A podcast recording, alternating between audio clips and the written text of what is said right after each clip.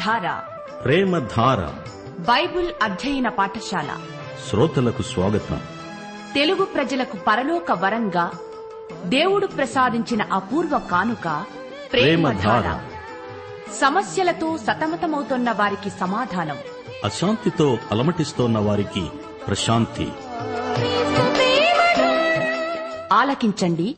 ప్రేమధార.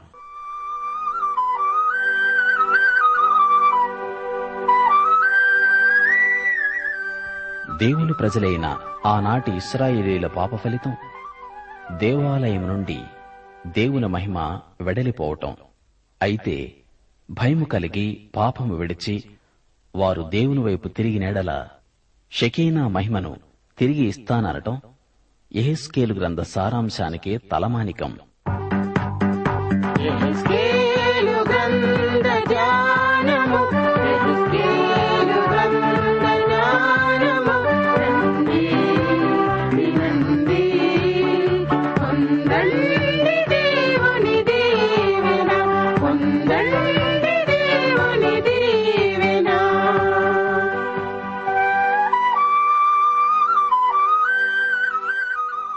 శ్రోతలు బాగున్నారా?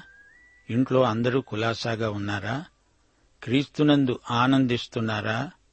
క్రీస్తునందు విశ్వాసికి ఒంటరితనం భావన ఎన్నటికీ కలగదు. పరిశుద్ధాత్మ మనలో కలిగించే సృజనశీలం ఎంతో గొప్పది. ఏకాంతంలో ప్రభు సన్నిధిని అనుభవించే అభ్యాసం ఒంటరితనం భావనను రానియదు. నిరాశా నిస్పృహలను దగ్గరికి రానియదు. క్రీస్తునందు దేవుని నుండి ఎడబాటు అనేదే ఉండదు. ప్రభువే స్వయంగా అన్నాడు నా తండ్రి నేను ఏకమై ఉన్నాము. నేను ఒంటరిగా లేను. క్రీస్తునందు ఆయన విశ్వాసి ఏకాత్మ అయి ఉన్నారు. విశ్వాసికి ఒంటరితనం భావనే ఉండదు. అందరూ నిన్ను విడిచిన ప్రభువు నిన్ను విడువడు ఎడబాయడు. రోమాపత్రిక ఎనిమిదో అధ్యాయం ముప్పై ఎనిమిది ముప్పై తొమ్మిది వచనాలతో నేటి పాఠానికి మిమ్మలను ఆహ్వానిస్తున్నాము. మరణమైనను జీవమైనను దేవదూతలైనను ప్రధానులైనను ఉన్నవి అయినను రాబోవునవి అయినను అధికారులైనను ఎత్తైనను లోతైనను సృష్టించబడిన మరేదైనను మన ప్రభువైన క్రీస్తుయేసునందలి దేవుని ప్రేమ నుండి మనలను ఎడబాపనేరవని రూఢిగా నమ్ముతున్నాను. సరే రండి ప్రార్థన చేసుకుని వాక్య ధ్యానంలో ప్రవేశిద్దాము. పరలోక తండ్రి దేవా నీకు మా హృదయపూర్వకమైన కృతజ్ఞతలు స్థుతులు. నీకే మహిమా ప్రభావములు యుగయుగములకు చెల్లునుగాక. ప్రియదేవా ఈ రోజున మా శ్రోతలందరినీ మీ కృపాసనము చెంతకు తెస్తున్నాము. ప్రభు వారిని సకుటుంబముగా ఆశీర్వదించండి వారిని దర్శించండి స్పృశించండి. వారికి వివిధమైన అక్కరలున్నాయి. మీ సమృద్ధిలో నుండి వాటిని తీర్చండి.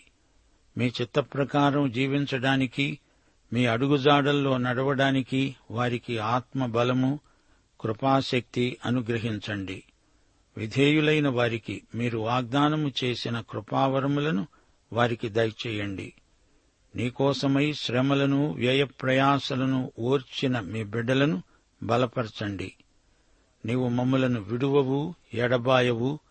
నీవు మమ్ములను ఒంటరిగా విడిచిపెట్టలేదు. శాశ్వతమైన నీ ప్రేమ కొరకు నీకు మా కృతజ్ఞతలు. మా దేశ ప్రజలలో నీ పట్ల భక్తి తోటివారి పట్ల ప్రేమ కలుగునట్లు వారిని ఆధ్యాత్మికంగా బలపరచండి.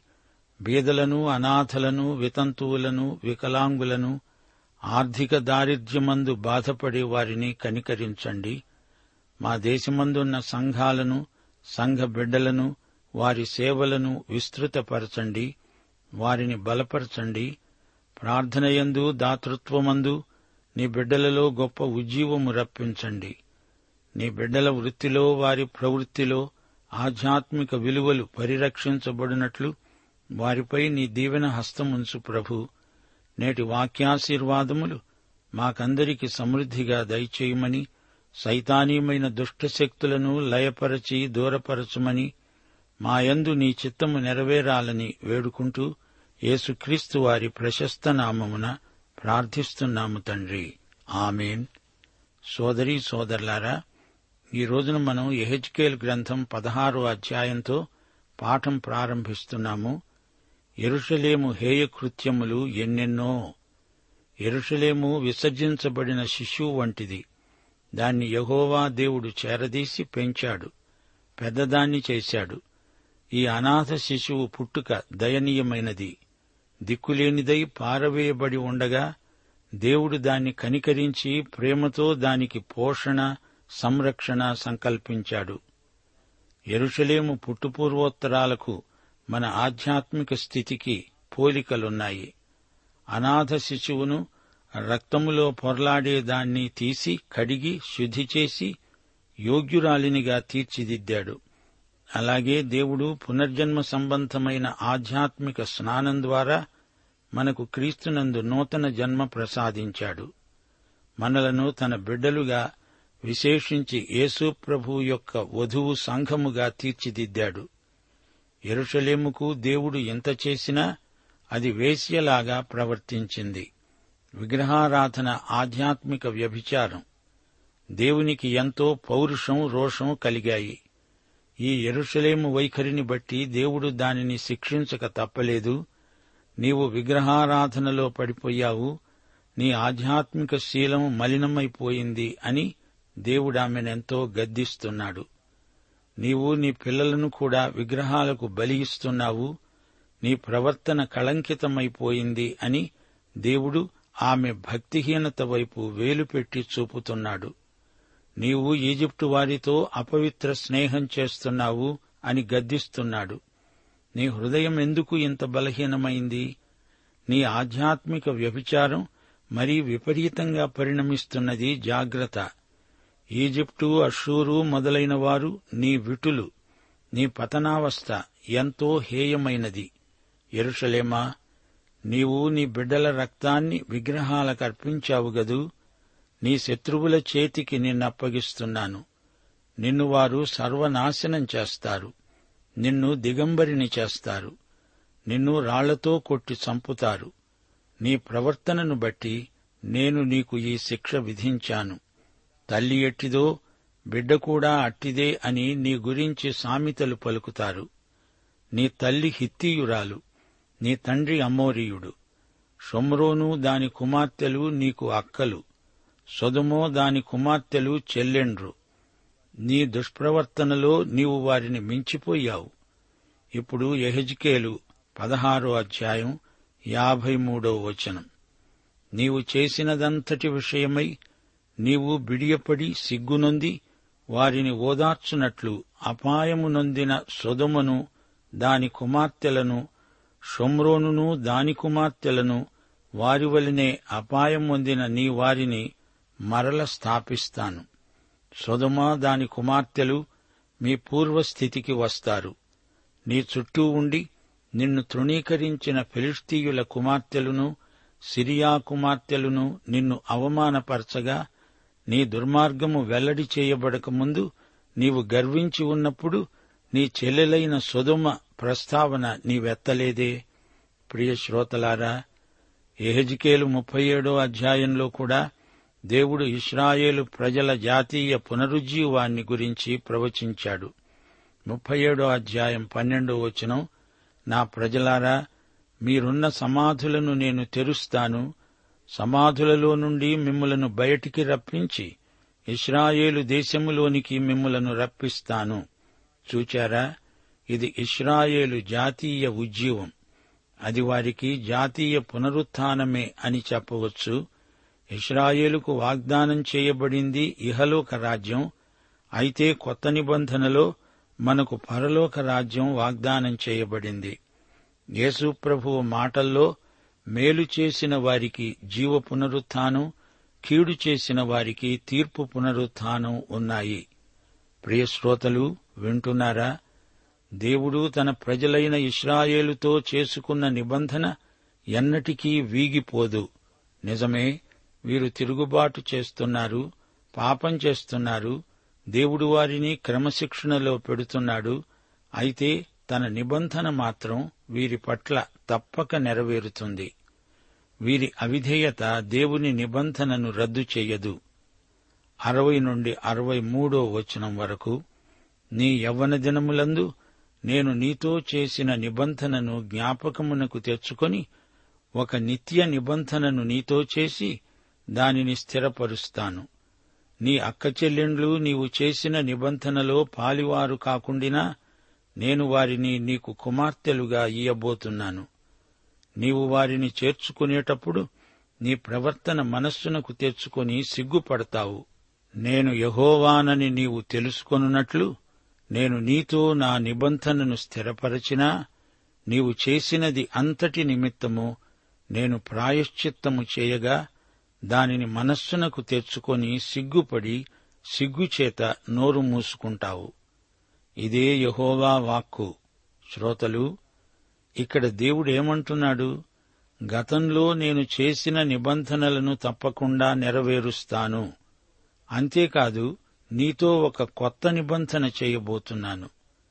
ఈ గ్రంథంలోని నిబంధన సంబంధమైన వచనాలు ఈ రోజున మనకెంతో అమూల్యమైనవి. దేవుడు ఇస్రాయేలు జాతి పట్ల ఒక గొప్ప కార్యమేదో చెయ్యబోతున్నాడు ఆయన నిబంధన దేవుడు అలాగే దేవుడు తన సంఘం విషయంలో కూడా ఒక మహత్తరమైన ప్రణాళికను అమలుపరచబోతున్నాడు. నిబంధన దేవునికి మనం నిబంధన ప్రజలం. శ్రోతలు ఇప్పుడు ఎహెజ్కేలు పదిహేడో అధ్యాయం వినండి. ఇందులో రెండు పక్షిరాజులను గురించిన పొడుపు కథ చెప్పబడింది. నరపుత్రుడా నీవు ఉపమాన రీతిగా విప్పుడు కథ ఒకటి ఇస్రాయేలీయులకు వెయ్యి. నీవు మామూలు మాటల్లో చెబితే వీరు వినేటట్లు లేరు. ఏదో ఒక విచిత్రమైన పొడుపు కథ చెబితే దాన్ని విప్పడానికి కొంచెం ఆలోచిస్తారు. ఉపమానములైతే వింటారు గనుక వీరికి అర్థమయ్యే రీతిగానే బోధించు. నానావిధములైన విచిత్ర వర్ణములు గల రెక్కలు ఈకలు పొడవైన పెద్ద రెక్కలు గల ఒక గొప్ప పక్షిరాజు లెబానోను పర్వతానికి వచ్చి ఒక దేవదారు వృక్షపు పైకొమ్మను పట్టుకున్నది. అది దాని లేత కొమ్మల చిగుళ్ళను త్రుంచి వర్తక దేశానికి కొనిపోయి వర్తకులున్న ఒక పురమందు దాన్ని నాటింది. అది దేశపు విత్తనాలలో కొన్ని తీసుకునిపోయి గన్నేరు చెట్టును నాటినట్లుగా విస్తారముగా పారే నీరు కలిగి బాగుగా సేద్యము చేయబడిన భూమిలో దానిని నాటింది. శ్రోతలు వింటున్నారా? ఇంతకు ఈ పక్షిరాజు ఎవరు? బబులోనుకు నెబుకద్నెజరుకు ఈ పక్షిరాజు సంకేతం. లేఖనములో కొన్ని సందర్భాల్లో బబులోనునే పక్షిరాజు అని పేర్కొనడం జరిగింది. ఇర్మియా నలభై ఎనిమిదో అధ్యాయం నలభయో వచనం. పక్షిరాజు ఎగురునట్లు ఎగిరి అది మోయాబు మీద తన రెక్కలు చాపుతున్నది. ఇర్మియా నలభై తొమ్మిదో అధ్యాయం ఇరవై రెండో వచనంలో శత్రువు పక్షిరాజు వలె లేచి ఎగిరి బొస్రా మీద పడాలని తన రెక్కలు విప్పుకుంటున్నాడు. ఆ దినమున ఎదోము బలాఢ్యుల హృదయములు ప్రసవించే స్త్రీ హృదయము వలె ఉంటాయి. దానియేలు గ్రంథం ఏడో అధ్యాయం నాలుగో వచనం. నాలుగు మిక్కిలి గొప్ప జంతువులు మహాసముద్రములో నుండి పైకి ఎక్కాయి. వాటిలో మొదటిది సింహమును పోలినది. గాని దానికి పక్షిరాజు రెక్కల వంటి రెక్కలున్నాయి. అది బబులోను రాజ్య సంకేతం. అది సముద్ర గర్భములో నుండి లేచి వచ్చింది. అలాగే ఎహెజ్కేలు దర్శనంలోని పక్షిరాజు నెబుకద్నజరే బబులోను రాజు. అది వచ్చి చెట్టుపైన కూర్చుండి దాన్ని పూర్తిగా ఆక్రమించుకున్నది. మరి ఆ చెట్టేమిటి? అది ఇస్రాయేలు జాతికి సంకేతం. అది దావీదు వంశం. నెబుకద్నెజరు ఇస్రాయేలును అక్కడి నుండి తొలగించి వేస్తాడు. సిద్కియాకు నెబుకద్నెజరు ఏం చేశాడో చూడండి. ఇదే ఈ దర్శన రూపకమైన చరిత్ర ప్రవచనం. ఇప్పుడు మరో పక్షిరాజును చూడండి. ఏడో వచనం. పెద్ద రెక్కలు విస్తారమైన ఈకలును గల ఇంకొక గొప్ప పక్షిరాజు కలడు. ఆ చెట్టు శాఖలను బాగా పెంచి బహుగా ఫలించే మంచి ద్రాక్షవల్లి అగునట్లుగా అది విస్తార జలము గల మంచి భూమిలో నాటబడి ఉండినా ఆ పక్షిరాజు తనకు నీరు కట్టాలని తన పాదుల కాలువలలో నుండి అది ఆ పక్షి తట్టు తన వేళ్ళను తిప్పి తన శాఖలను విడిచాడు. గమనించండి ఈ రెండో పక్షిరాజు ఈజిప్టు. అప్పటికి ఈజిప్టు గొప్ప జాతిగానే ఆధిక్యంలో ఉంది. నెబుకద్నజరు సిద్కియాను సింహాసనమెక్కించాడు. వారిద్దరి మధ్య నిబంధన చేయబడింది. సంధి ఒప్పందం కుదిరింది. అయితే ఈ నిబంధనను సిద్కియా భంగపరిచాడు. ఈజిప్టుతో సఖ్యం చేసుకున్నాడు. ఈ దర్శనంలోని కొమ్మలు ఈజిప్టు వైపే మోగుతున్నాయి. ద్రాక్షవల్లి ఈజిప్టు భూమిలో నాటబడింది. అక్కడి నుండి బలం పుంజుకోవాలని చూస్తున్నది. కాని ప్రయోజనమేమీ ఉండదు. ఎందుకనగా ఈజిప్టే క్షీణించిపోయే సూచనలు కనిపిస్తున్నాయి. నెబుకద్నజరు ఈజిప్టును జయించాడు. ఈజిప్టు ఓడిపోయి నెబుకద్నజరుకు పూర్తిగా లొంగిపోయింది పన్నెండు నుండి పదిహేనో వచనం వరకు. ఈ ఉపమాన దర్శనానికి వివరణ చెప్పబడింది. యహోవా వాక్కు నాకు ప్రత్యక్షమై ఈలాగు సెలవిచ్చింది. తిరుగుబాటు చేసే వీరితో ఇలా అను. ఈ మాటల భావము మీకు తెలియదా?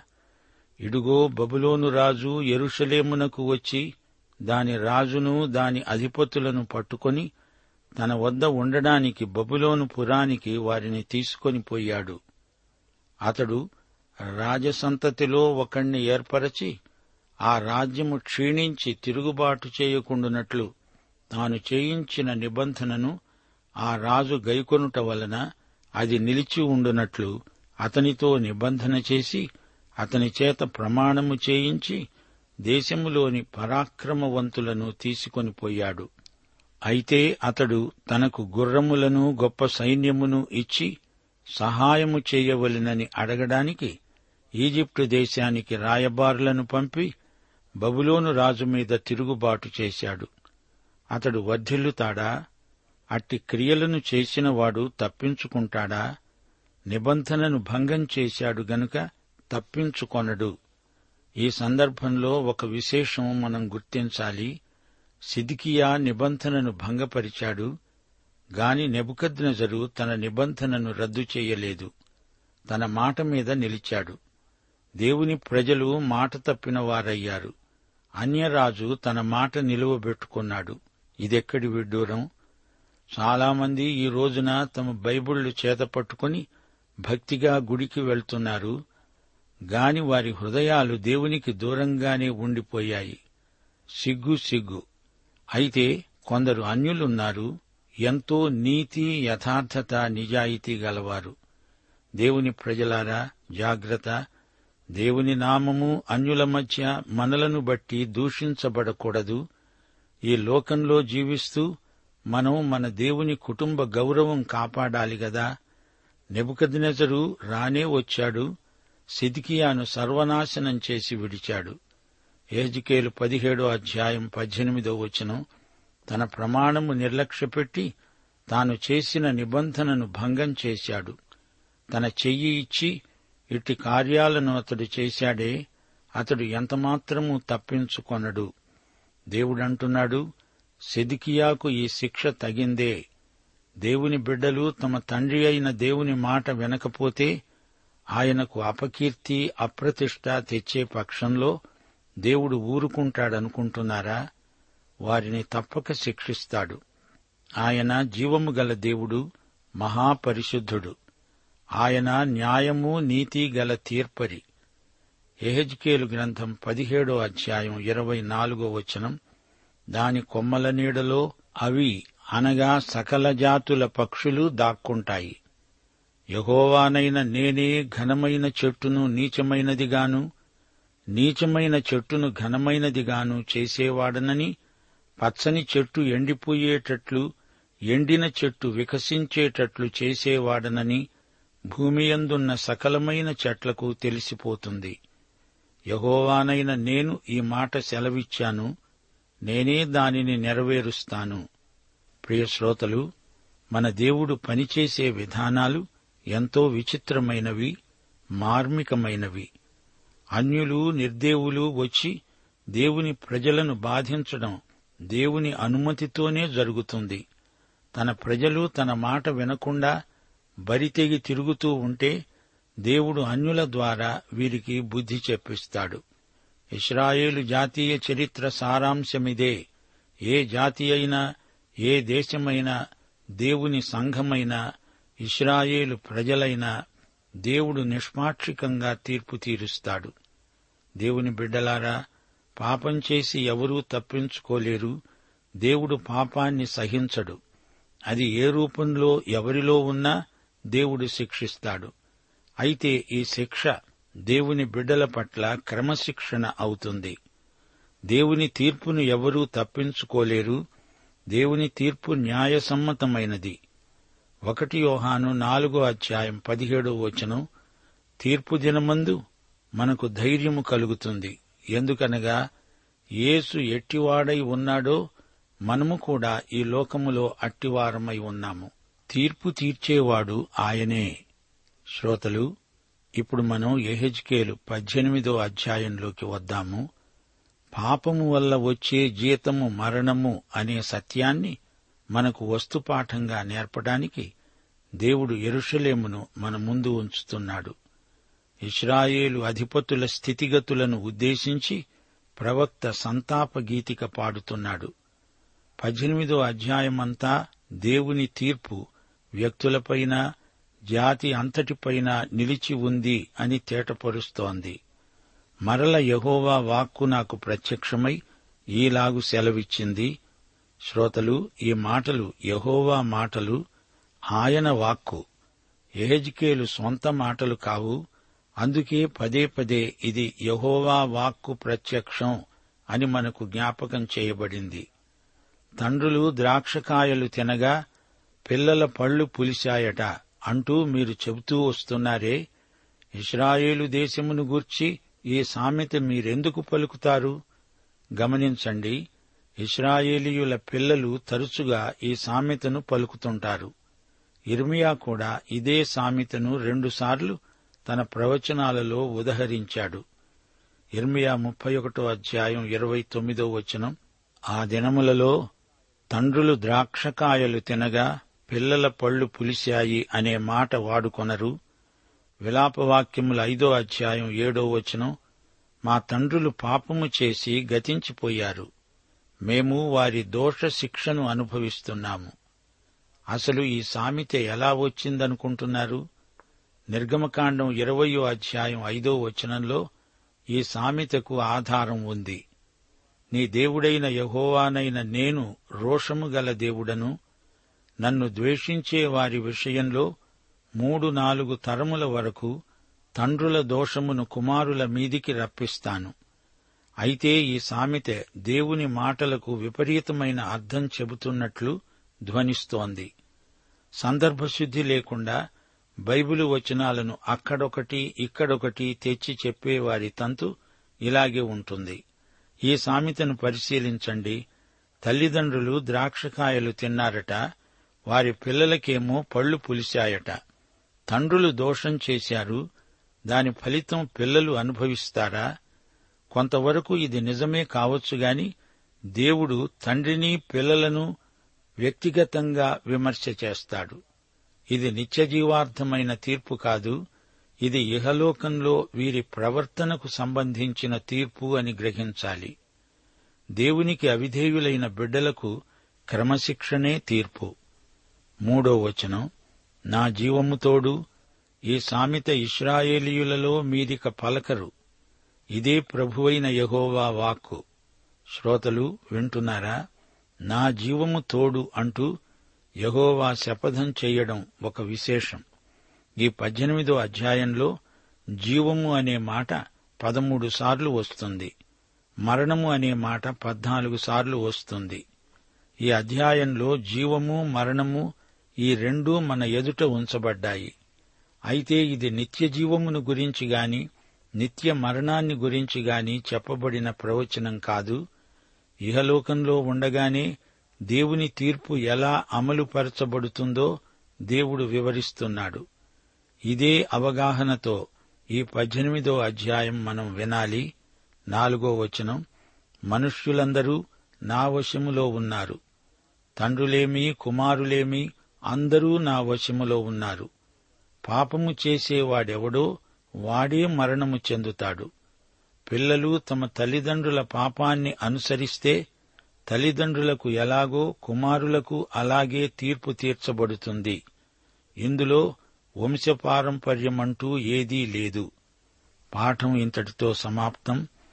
ప్రభు అయిన యేసుక్రీస్తు వారి కృప తండ్రి అయిన దేవుని ప్రేమ పరిశుద్ధాత్మ యొక్క అన్యోన్య సహవాసము మనకందరికీ సదాకాలము తోడై ఉండునుగాక.